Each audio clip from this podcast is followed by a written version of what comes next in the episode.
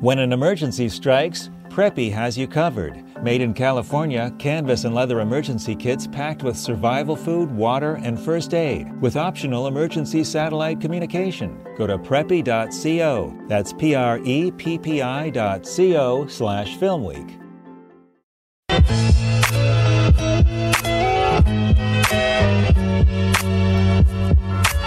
So good to have you with us for Film Week, our final film week of 2020 during this holiday week. And so many high profile films to talk about that are being released on streaming services, on demand, and in some rare cases, in some parts of the country, in theaters. We're joined this week by critics Wade Major. Uh, also with us, Amy Nicholson and Charles Solomon. We begin with Wonder Woman 1984. Gal Gadot returns as the star along with Kristen Wiig. Chris Pine, co starring Patty Jenkins, directs. The screenplay co written by Jenkins with Geoff Johns and Dave Callaham. Wade, what'd you think of Wonder Woman 1984? I absolutely loved it, but let me preface this so before my colleagues jump all over me that I am very aware of its flaws. It's it's it has an incredibly tough uh, film to follow. The first Wonder Woman is one of the great all-time superhero films. The World War One backdrop gave it an emotional resonance and a gravitas that is almost impossible to duplicate. So they they understand that's a that's a tough act to follow. So what they've done is they've gone a little bit more conventional here, um, and they've done a few things to keep it fresh, which I think are smart. And on the on on the whole, I think it's as good of a film as they could have done. It, it obviously we flash forward to 1984 there the plot revolves around a, a, a gemstone that bestows wish fulfillment and which unleashes all kinds of havoc and I'll I'll leave it there, but I'll just say what I liked most about it was that when they bring back Steve Trevor, which everyone knows because it was in the trailer, they've reversed the fish out of water dynamic a bit, which makes it fresh. In the first film, he was introducing her to his world, and now she is introducing him to the world of 1984. And I think that was a really smart change. I really liked the first one. It's one of my favorite superhero uh, films, the first one with Gadot. Amy, what did you think of Wonder Woman 1984? You know, I'm going to agree with Wade, actually. I liked this film a lot myself. It has, you know, a lightness, a playfulness, a colorfulness um, that does make it a very different film than the first one. And it, it very much enjoys uh, digging into the tropes of 80s cinema. You have Kristen Wiig show up, um, who gets one of those all time 80s makeovers from geek to chic. And that's like a major part of the plot. Uh, um, they're in love with, you know, Chris Pine's new obsession with fanny packs. Like it's having a ton of fun with the costume design, a ton of fun with the settings. You go to a mall that's very much like the dream fantasy mall that Fast Times at Ridgemont High wishes it could have been, or Valley Girl. Um, it's it is just a lot of light fun. It's trying for some modern day relevance in here. You know, the bad guy played by Pedro Pascal. If any of this sounds familiar, he's a TV personality, phony millionaire kind of con man. He hates being called a loser, and his arc is that you know he wants money, he wants power, he winds up upending geopolitics and winds up getting the powers of the presidency. So that's all in here. If you are not completely trying to escape the news, but it's just um very sweet, very fun. I think the stunts are a little bit dumb um, but I, I uh, I've had a lot of fun just watching this. Uh, Wonder Woman 1984 is in theatrical release. If you're listening in a part of the country or part of the world where movie theaters are open, it's also on HBO Max. Rated PG 13, Patty Jenkins directing Wonder Woman 1984. The newest Disney Pixar animated film is Soul, starring the voice of Jamie Foxx. Pete Docter, the director, and co wrote the screenplay with Mike Jones and Kemp Powers. Charles, what did you think of Soul?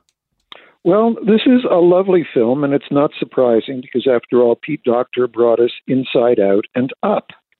And now he's taken a very bold step. This is the first Pixar film to center on a black character uh, that's why um, uh, Kemp Powers came in as co director and co writer. The main character, the one voiced by Foxx, Joe uh, Gardner, is a mus- aspiring jazz musician and middle school band teacher who is killed in an accident and refuses to go to the great beyond and ends up in a part of the other world where souls are assigned their personalities. And this is administered by um, a very fussy group of officials, one of whom is played by Richard Ayoade wonderfully. And he falls in with a recalcitrant soul 22, who is Tina Fey, who refuses to go to Earth because it's such a mess. Why would anyone want to inhabit a human body and do that? All sorts of contretemps uh, ensue. It's warm, it's charming, it's funny, it has a terrific jazz score. Uh, it's a lovely film and has some very interesting, uh, groundbreaking design work at a time when so many animated films look so much alike with all these ridiculous, over detailed bits. Uh, their characters, particularly the ones administering the, the area of the souls, who look like Calder wire sculptures come to life. And so it's also visually very striking. And again, I think it's just a, a terrific film. And I think it and uh, Wolfwalkers are going to be dividing up the awards for the ensuing season. We're talking about Soul, co directed by Pete Docter and by Kemp Powers. Uh, Soul is rated PG. Amy, what did you think? You know, I can't believe that Charles, who is my partner in Cat Obsession, also left out that this is the first Pixar movie with a major role for a cat. I mean, correct me if I'm wrong, but you know, we've had tons of dogs and bugs and rats and robots, and now we have a cat, which I was very happy to see that. I want to second what Charles said about the animation style. You know, it reminded me a bit of the very old um, Disney shorts. You know, the ones where Donald Duck would learn about music and his entire body would turn into a good guitar string and start vibrating. It has that expressionism to it. And you can tell this is a movie where they've given a lot of thought into what they want people to take away from the message about souls, about what unites us. You know, when you go to the great beyond, the way they represent souls is that there is no gender, there is no race. Everyone is this electric teal peach.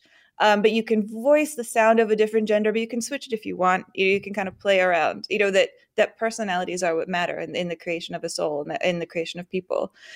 And I, I think it is just an absolutely little beautiful film.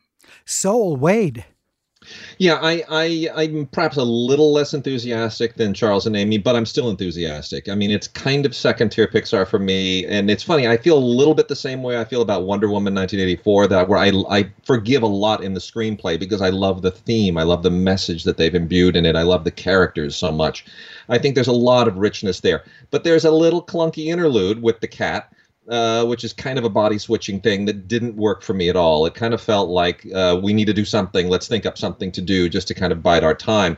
And I think, uh, you know, Charles mentioned Wolfwalkers, which is, for my money, the great animated film of, of the year. And that has a body switching thing in it, but it is much, much better integrated. It's more powerful. And I hate to compare the two because I really like them both, and I think I think they occupy their own spaces. Um, but it, it, it, you know, it's it, it, it has a few things that just don't don't don't quite click for me, but I forgive them because it really is very emotionally touching. The music, by the way, that uh, Charles complimented is from Jon Batiste and Trent Reznor. Uh, uh, Atticus Ross also uh, on the score of, of the film. Charles, just quick uh, closing thought on Soul. Well, I mean, Wade is is determinedly dogist, so there's no point in arguing. But uh, I think, Larry, as a jazz buff, that you will enjoy that score very much. It's very lively and very rich. And they shot, um, photographed Batiste's hands when he was performing it so they could animate them uh, correctly. And when Joe plays, he really plays. And again, just such a lovely film that uh, feels right for the holidays. Soul from director Pete Docter, co director Kemp Powers. They collaborated with Mike Jones on the screenplay. It's rated PG and it's streaming on Disney Plus. Soul. Promising Young Woman is a comedic crime story starring Carey Mulligan, Bo Burnham, and Laverne Cox. The film's written and directed by Emerald Fennell. Amy, what'd you think of Promising Young Woman? Oh, Promising Young Woman is fantastic. And actually, just this weekend, uh, we all at LAFCA voted it best screenplay and best lead. So it's definitely something I want people to watch. Uh, it's being sold, I would say, as like a, a kind of colorful PG 13 version of I Spit on Your Grave, you know, the rape revenge film from the 70s. If you watch the trailer, it's like Carey, Carey Mulligan is this femme fatale. She goes out every night as this act of vengeance against quote unquote nice guys. She pretends to be drunk. They offer to help. They usually wind up putting the moves on her when she's incapacitated. And that's when she suddenly shows that she's sober and terrifies them. It is about that. That's all here. You know, that kind of like Twitter clapback girl power energy, but it really takes a twist that's much more complicated than that. You know, it's about self destruction, about how far Carey Mulligan is willing to go, and how there are certain crimes that there is no real satisfying restitution that can undo the pain, you know, the limits of this revenge.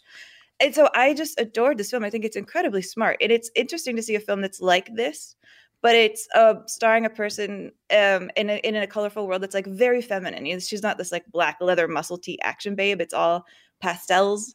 It's very like 2000s. You know, there's a Paris Hilton song on the soundtrack that actually works. And I want to give a, a small shout out before I pass it to Wade about Bo Burnham from eighth grade. You know, he's the director of eighth grade. He shows up here as an actor. He plays this old cl- uh, classmate who's trying to take Carey Mulligan out on a date. And he has this charm and this way of looking at her as though she's the coolest person he's ever seen on earth. It, he's going to get a bazillion calls to be like everybody's new romantic lead. I feel like in every new movie that's going to come out, but I do hope he just keeps directing. However, he's amazing in this film. Promising young woman, Wade. I do concur. It's funny because I, I have the new Blu-ray box set of "I Spit on Your Grave" like three inches from me right now, show, which shows you where my my inclinations go, and that's exactly what this is. It is an elevated uh, "I Spit on Your Grave," and for that, I think we have to give a lot of credit to Jordan Peele for for showing people within the last few years how to take genre material and to elevate it so that it is treating more serious issues and, and more high-minded issues uh, without abandoning the genre roots. And that's what this does. It's very much a genre film. It, it uh, recognizes its exploitation roots. It understands this is a rape revenge film. It, we're not going to pr- try to pretend that we're anything else. But we're going to do it in such a way that doesn't sort of that that asks you to engage with it intellectually rather than viscerally. And on that level, I think it, it, it the real star of this film obviously is the star Carey Mulligan because she understands that and her performance is is really one for the ages. I mean, yeah, we gave her best actress, and I think very deservedly. Film again, Promising Young Woman, starring Carey Mulligan, written and directed by Emerald Fennell. The film's rated R and it's being released in theaters this week, so check your local drive in listings here in Southern California. Tom Hanks stars in his first Western, News of the World, alongside young Helena Zengel. Paul Greengrass, the director and co screenwriter with Luke Davies. It's an adaptation of Paulette Jiles' uh, book, News of the World. Wade, what'd you think? absolutely loved this without reservation. I wish I could have seen it on the big screen. This is a film like many like all great westerns that demands the the, the bigger canvas. And it occurred to me while watching this that for all the comparisons that Tom Hanks has always received to Jimmy Stewart, the one thing he had never done was a Western, which was a huge part of Jimmy Stewart's career. So here now we finally have a Western with which to to connect the the Hanks Stewart axis as sort of the all American uh, great movie star. And I'll tell you, Tom Hanks rises to the occasion. He he plays a man whose job it is to travel from town to town post Civil War and read the news to basically be what movies are to us today, what theater they did not have at the time, which was to get their drama from newsreaders. And along the way, he becomes the sort of uh, unwitting and unwilling caretaker to this young German girl um, who is part of an immigrant German community with whom he can't really uh, communicate, and he necessarily has to sort of get her from point A to point B. It's one of those Western Odyssey uh, movies, and it's it's not surprising. It doesn't have any uh, anything in it that isn't sort of very genre established, but the emotions are what carry you. You know where this film is going, but you're along for the ride because the destination is far less important than the journey itself.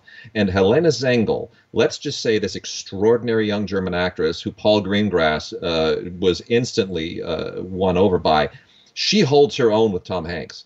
Make no mistake, she is an extraordinary talent, uh, and we'll see a lot more of her in the future.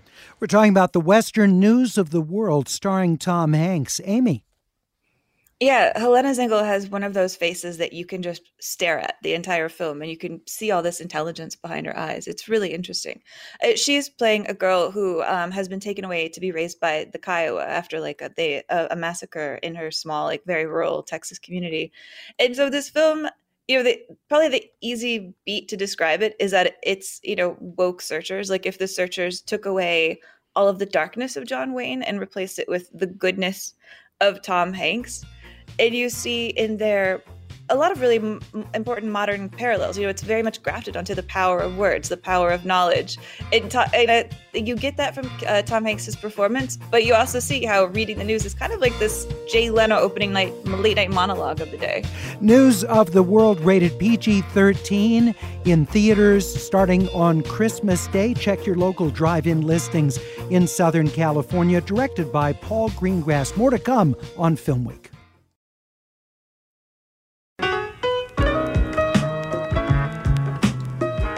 So good to have you with us on Film Week. I'm Larry Mantle. This is our last Film Week of 2020. The show is off for next week because of the New Year's holiday weekend. But we've got so many great films released this week and next. We're talking about with our critics Charles Solomon, Amy Nicholson, and Wade Major.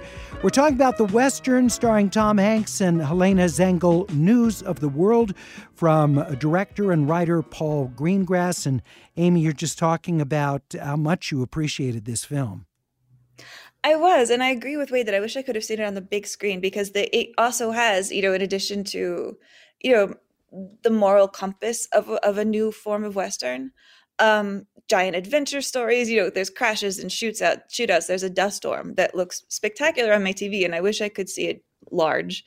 Um but yeah like what i think really holds it together is just this story about information and news and the power of news. You know you're there's a moment where tom hanks goes into a village that's kind of ruled by a media tycoon tyrant of the time and he starts almost instigating a riot by choosing what news to pick to turn the workers against their boss of this town when the boss just wants him to you read stories about how cool it is to just keep massacring all of the buffalo. So there's this you know idea in here about the editorialization of the news who gets to shape the news and how important the stories are in shaping the way america goes forward.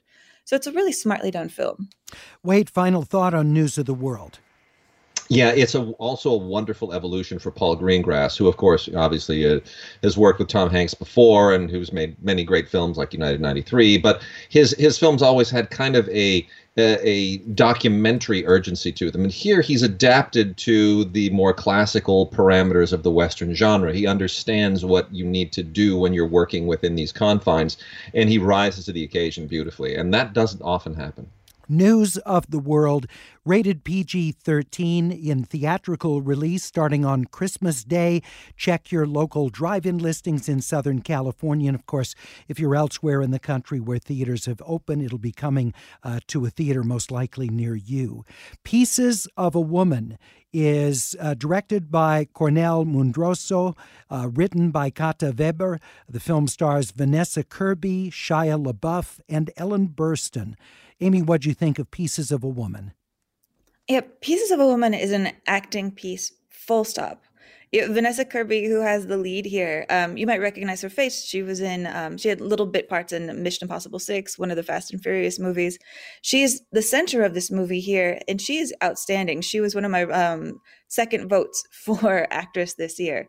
The film is about this misfit couple that at the beginning of the film is nine months pregnant with their daughter. Um, her uh, partner is Shia LaBeouf, and he's, you know, this bridge worker, a guy who works with his hands, and she comes from a very posh family. Ellen Burstyn is her mother. Uh, her mother's very rich. Her mother's very much of a meddler. And I have to talk about this because it does happen before the credits, even though it's a very long, long, long, unbroken sequence in the very beginning of the film, you have this birth sequence that is one single take, absolutely unbelievable, where you watch her give birth. And it has all of these different crescendos and emotional beats. Um, uh, things that upend it, things that spin the spin the day around, and it winds up not ending well. And so, half an hour into the film, you get the title card, and then the movie actually begins, which is like her dealing with the grief. It, it really is great just sitting back and watching a movie where you see a performer own it like this, own every space of it. And Shia LaBeouf, of course, himself is always such a committed performer. His character's not that flattering. He's a guy with a lot of hard-headed, bullish ways of love and uh, demanding to get his needs met. But I think it's a really powerful film. Pieces of a Woman, Wade. Yeah, well, you, it's usually the French who give us movies like this, where the they, they turn the emotional screws a, a, little bit further than you might want them to be. Vanessa Kirby is probably most familiar to a lot of people for playing Princess Margaret on uh, The Crown. and uh, she's a British actress, plays American here, but she, this is her showcase. And for me, it was uh, it was it was rough because I I sat there and admiring the performances, admiring to the highest possible degree where these actors were going, what risks they were taking, while at the same time really not enjoying the film at all. It goes to a very, very dark and difficult emotional place. It is. Um, it's an arduous sit. It's designed to be arduous. It's designed to be grueling and punishing and um, you you need to approach this with a, a, little bit of of masochism to really really enjoy it. But it, as from an acting standpoint, if you just focus on the performances, that's really what can carry you through. But the subject matter is really dark and really tough. Pieces of a Woman. Final thought, Amy. Yeah, I would definitely watch it at least just to know that you should always be watching out for Vanessa Kirby from this point forward. I think a showcase is exactly the right word. Pieces of a Woman is in limited release and then starts streaming on Netflix on January 7th, starring Vanessa Kirby, Shia LaBeouf, Ellen Burstyn. Uh, the film directed by Kornél Mundruczó. It's rated R. Sylvie's Love is set in late 1950s Harlem and it stars Tessa Thompson. The film is written and directed by Eugene Ashe. Wade? It's amazing how many great jazz themed films we're, we're getting now, uh, starting Ma Rainey and then Soul, and Sylvie's Love is another one. And I've got to be honest, for my money, Sylvie's Love is the best of all of them. Uh, it, this is a, I am madly in love with this movie. Eugene Ashe is a is a former recording artist for Sony, uh, so deeply in love with jazz. He's only made one other film eight years ago. This is the most excited I have been about a new filmmaker, possibly since Zhang Yimou. Um, he has an incredible command of style. It's basically this beautiful '50s melodrama about a young woman played by Tessa Thompson who meets uh, an aspiring saxophone player uh, paid, played by uh, Nnamdi Asomugha, former NFL player who's become a really, really good actor and um, what transpires there over time. And the inspirations here are amazing. I mean, it has all of those beautiful candy colors that you get from 50s melodramas, mostly Douglas Sirk movies. Um, that's an inspiration. Uh, it, it, he took, uh, Ashe also took inspiration from the photography of Gordon Parks and the music of Nancy Wilson. And it's all rolled up here in just in such a beautiful package. The only thing I can say is this is like an American version of In the Mood for Love. Wow, high praise. Sylvie's Love from writer director Eugene Ashe. Amy. Yeah, what I appreciate about this film is that their romance um, is really strong. You know, I mean, Tessa Thompson is the kind of person who could have chemistry with a lamppost, and um, and Nnamdi Asomugha, he has this quiet inner resolve that I think you you see his magnetism when he walks into a, into the scene. He doesn't talk much, but the way he moves around Tessa uh, has a lot of energy to it. And yet, where the film, where Eugene Ashe spends a lot of his time, is watching both of them grow into their own separately. You know, can they be themselves before they can even be together? Or, like, what compromises do you have to make to be the best version of yourself, even if the best version of yourself wants to be with this other person? There are bits in here that I thought were a little bit clunky. Like it very much wants you to know how the time is passing from the 50s to the 60s. Like somebody literally says the times they are changing in the film. You know, and there's a moment where you even see Tessa Thompson reading um, The Feminine Mystique. And there's another cousin character who calls up just to tell everybody what's happening in politics right now. Uh, so all of that is a little bit eye rolling, but it has such a heart that I was really enjoying watching this film.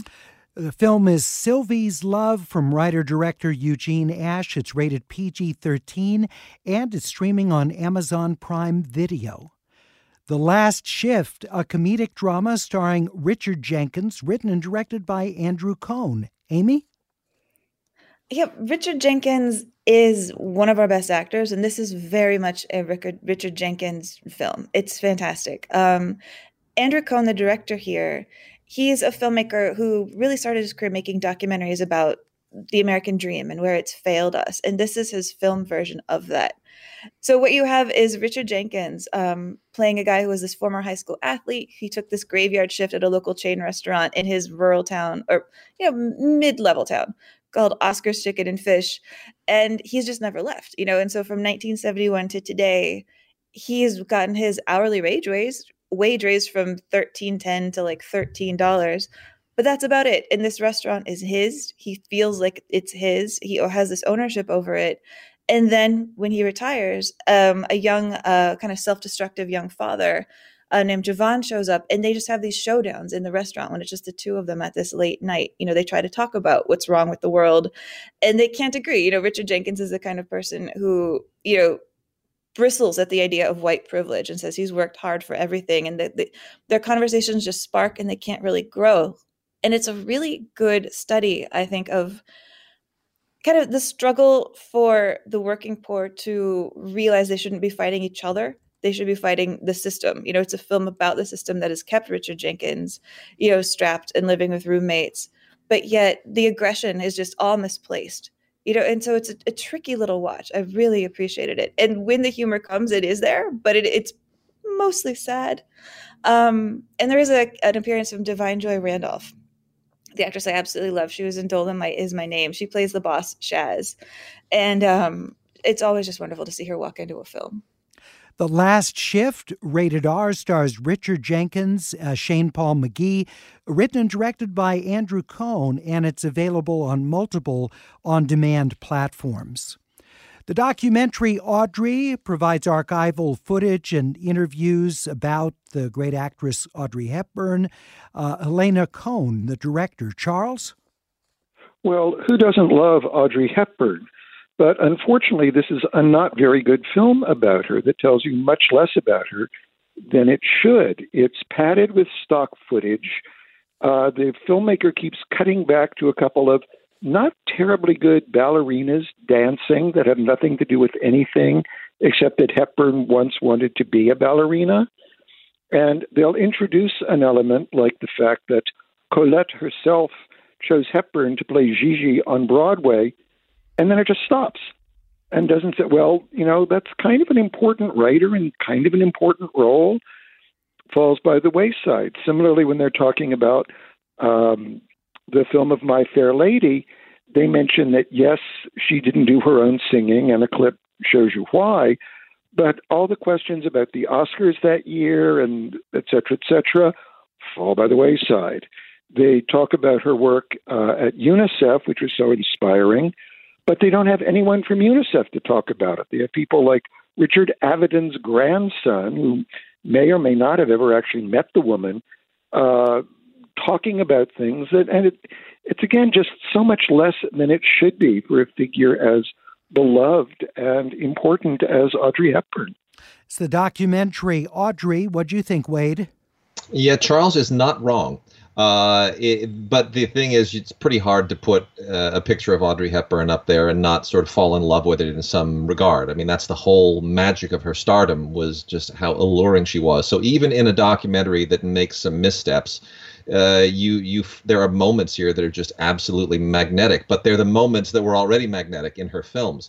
Um, I enjoyed the documentary, fully aware of its faults. I what I appreciated about it was that it, it went to rather great lengths to outline all of the, the the personal life stuff, her marriages and her children and her insecurities and you know deciding to leave the movies and and everything that was was very much awry in her private life. Even uh, there's a substantial portion on her childhood during World War II, and um, that stuff I thought was was welcome and resonant but it gives very short shrift to her career. Unfortunately, the movies it skips to the movies very, very, very quickly. It gives almost no attention whatsoever to My Fair Lady, and the, her career is pretty much done by the midpoint of the movie. The rest of it is UNICEF and family stuff, um, with the exception of you know maybe maybe two final films. And always the Steven Spielberg film isn't really addressed here at all. They have a few clips with uh, Richard Dreyfuss talking about her, but it doesn't really go to any any anything deep. And always was kind of the, the career capper. She died shortly thereafter. So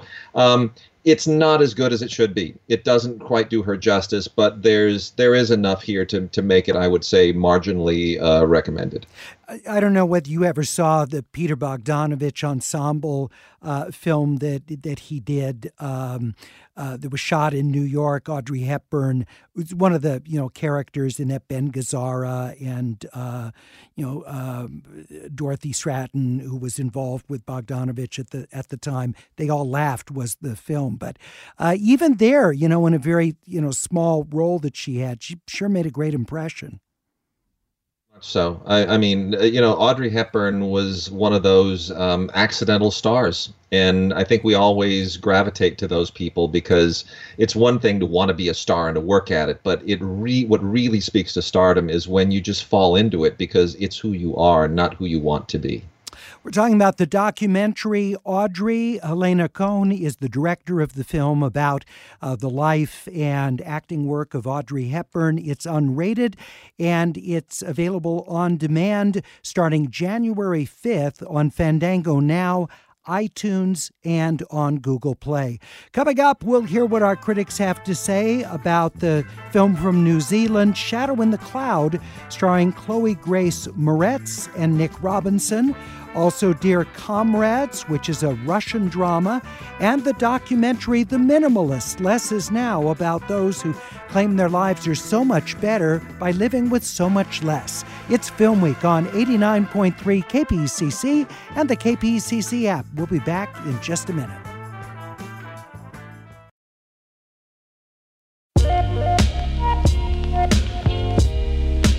Hope you're having a wonderful holiday week. It's Film Week on KPCC. I'm Larry Mantle. Just a reminder no Film Week next week. We're covering all the films being released on demand, on streaming services, limited release in theaters, all between now and New Year's Day, as we're preempted for the final week of the year.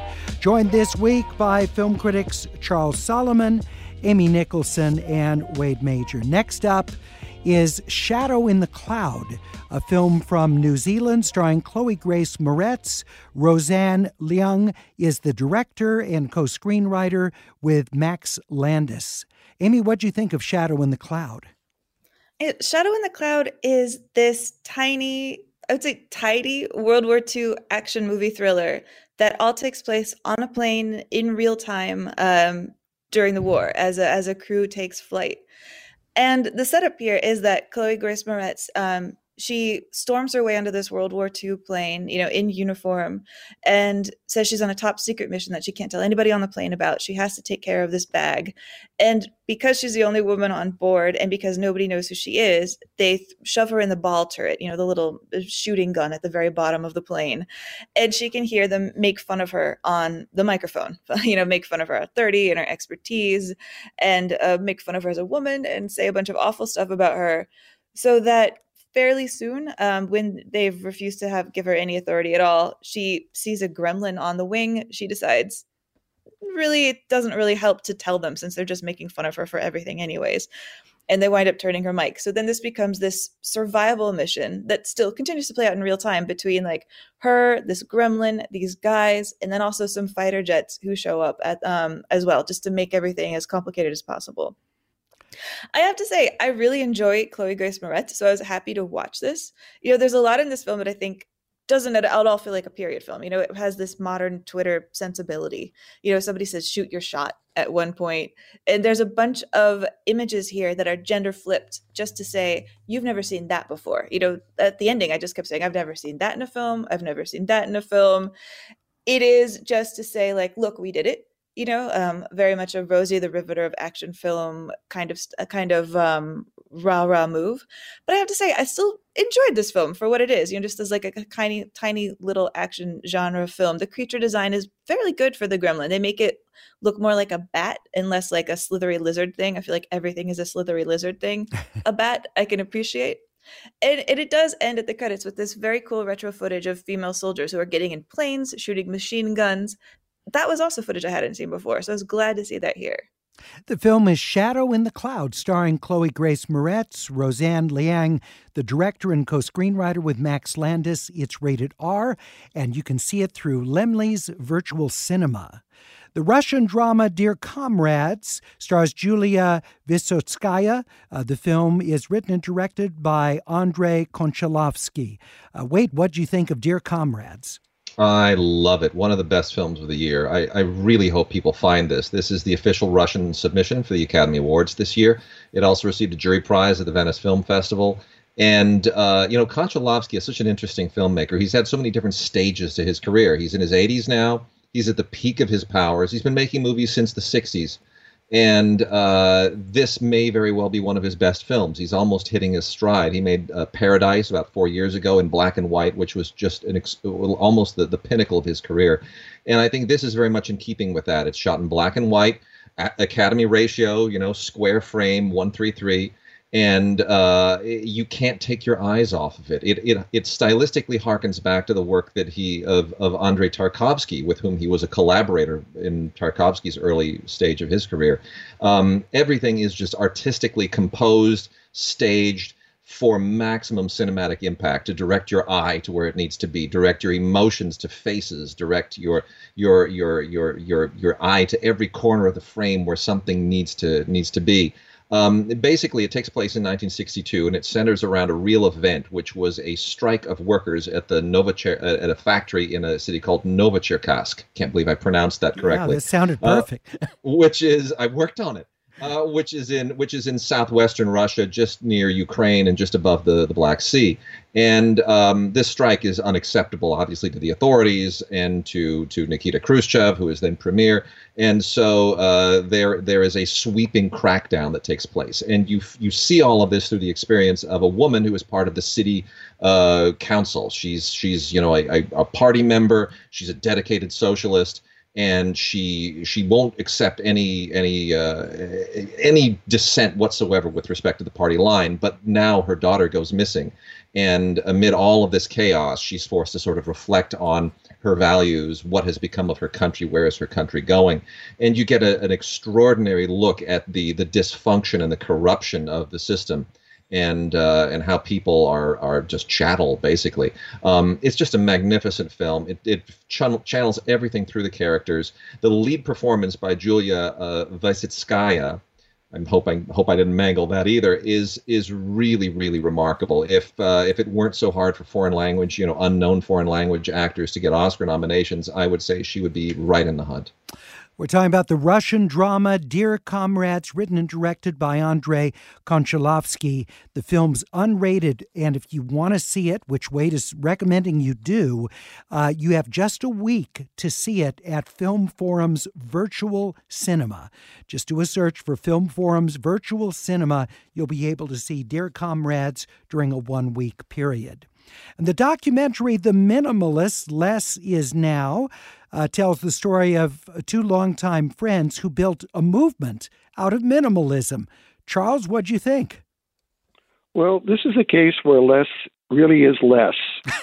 uh, these two characters stand up and give clearly rehearsed monologues as if they're auditioning for a TED talk with all of the pretense and none of the substance. But they declare every bromide with the conviction of Balboa announcing he's discovered the Pacific even when people knew it was there all along.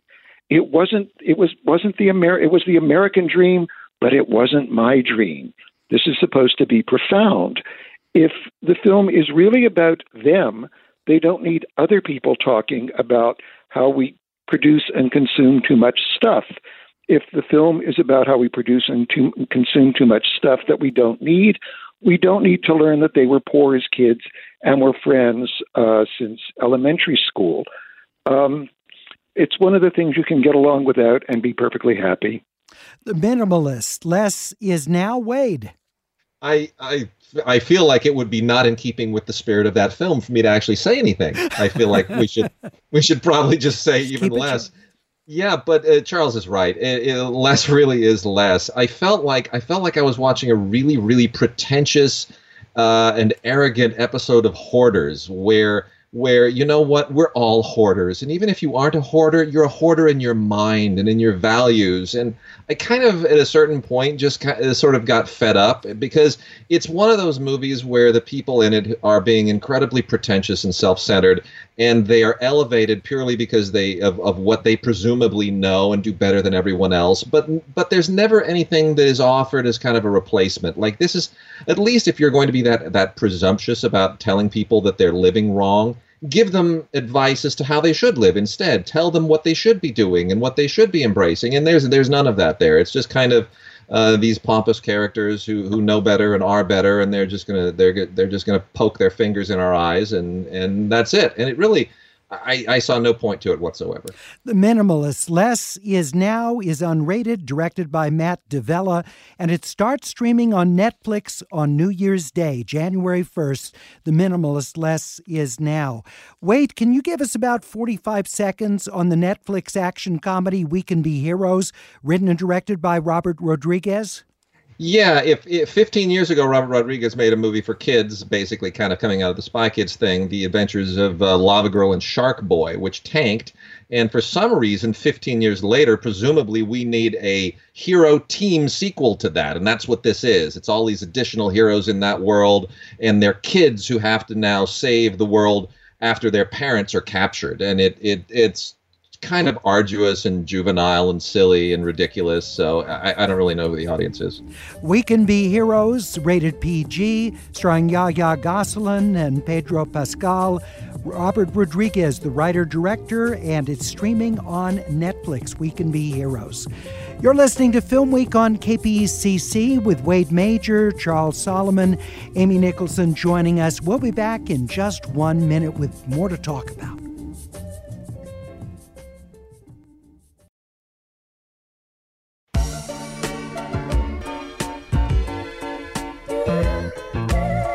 Very happy holiday week to you from all of us at Film Week.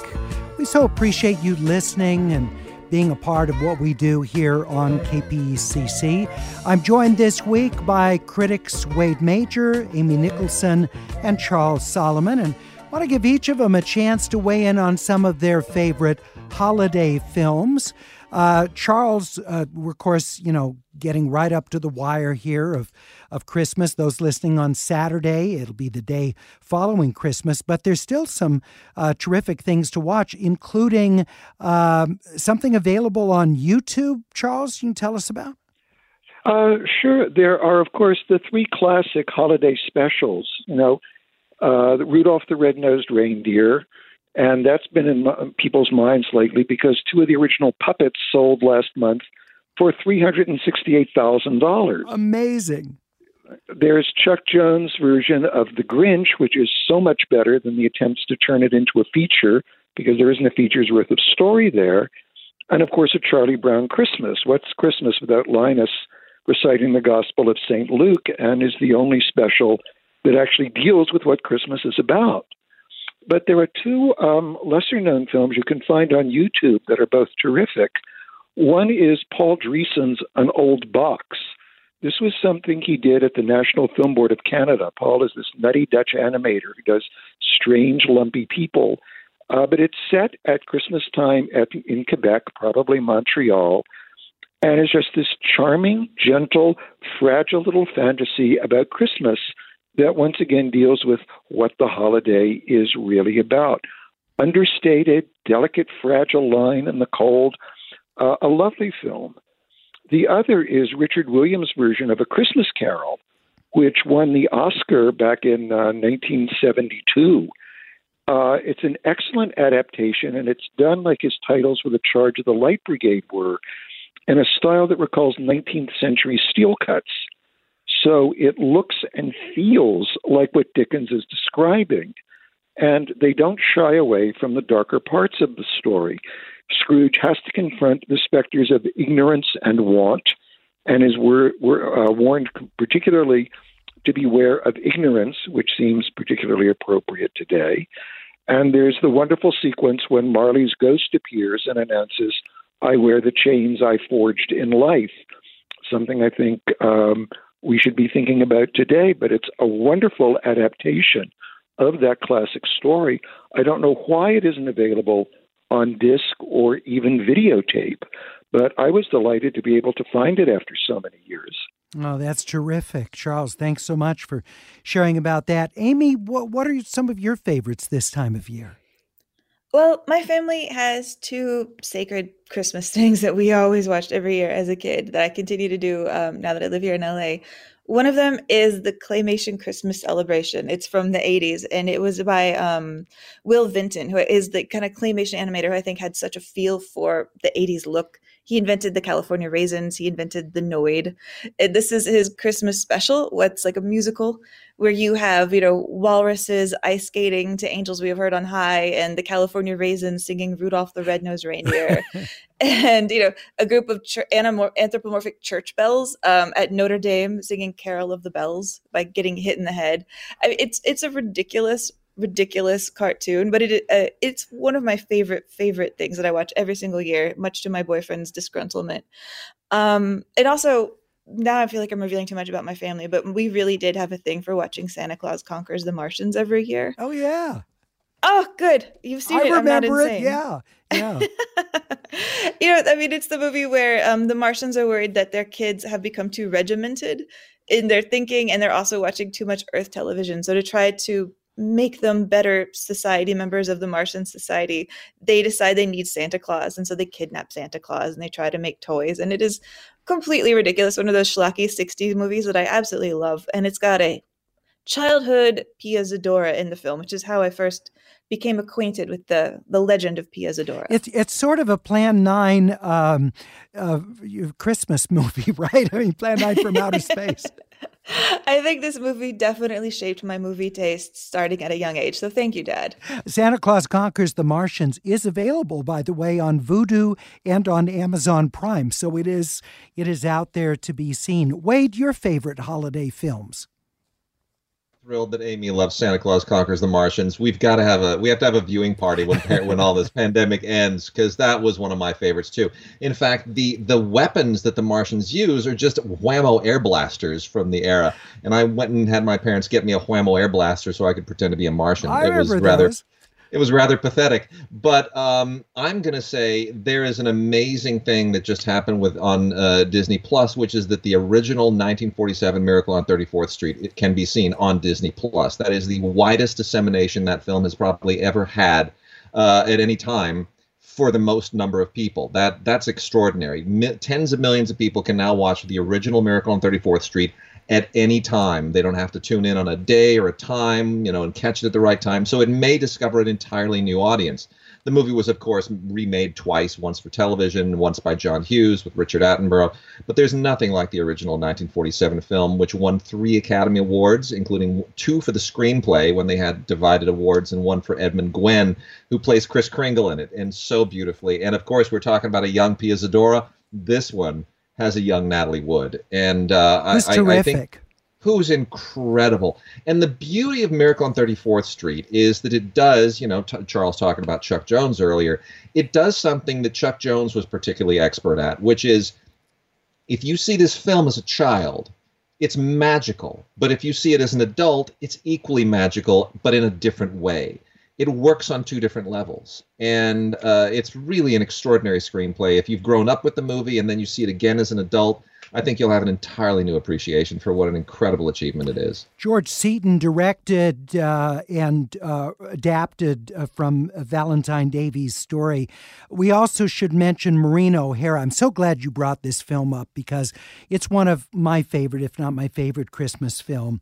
Uh, O'Hara's portrayal of the the you know modern mom who you know really is is trying to make sure her daughter lives in the you know um, in the in the real world. Uh, Wade, it's a great performance there too. Oh yeah, oh yeah. I mean, it, it's it, it has one of those great tandems. You know, that was the thing in the 30s and 40s was finding those great tandems between your lead actress and your lead actor. And usually we think of Tracy Hepburn as sort of the, being the archetypal tandem there, and just a, you know half a dozen others that included Cary Grant. But here, Maureen O'Hara and John Payne are a wonderful, wonderful tandem. They're matched. They go head to head. They have these arguments they have these almost extraordinary intellectual debates. Uh, but yet there's there's there's a really spirited human core at the middle of everything, and you and they they they just hold they grip you, they hold your attention just beautifully. It's one of the best things Maureen O'Hara ever did. And Edmund Gwenn, of course, as you said, is Kris Kringle in Miracle on 34th Street, which the original 1947 version we're talking about is streaming on Disney Plus.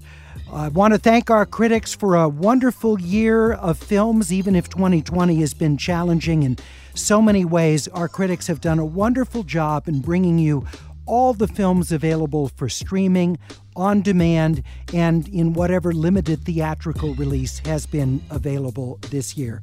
Joined today by our terrific critics Amy Nicholson, Wade Major, and Charles Solomon. For all of us at Film Week, we wish you a very happy holiday week. Uh, a wonderful new year. We are off next week. There's no film week, the final week of the year, but we'll be back with you, of course, uh, in 2021 with a whole New Year's worth of film reviews. Have a terrific holiday week from all of us.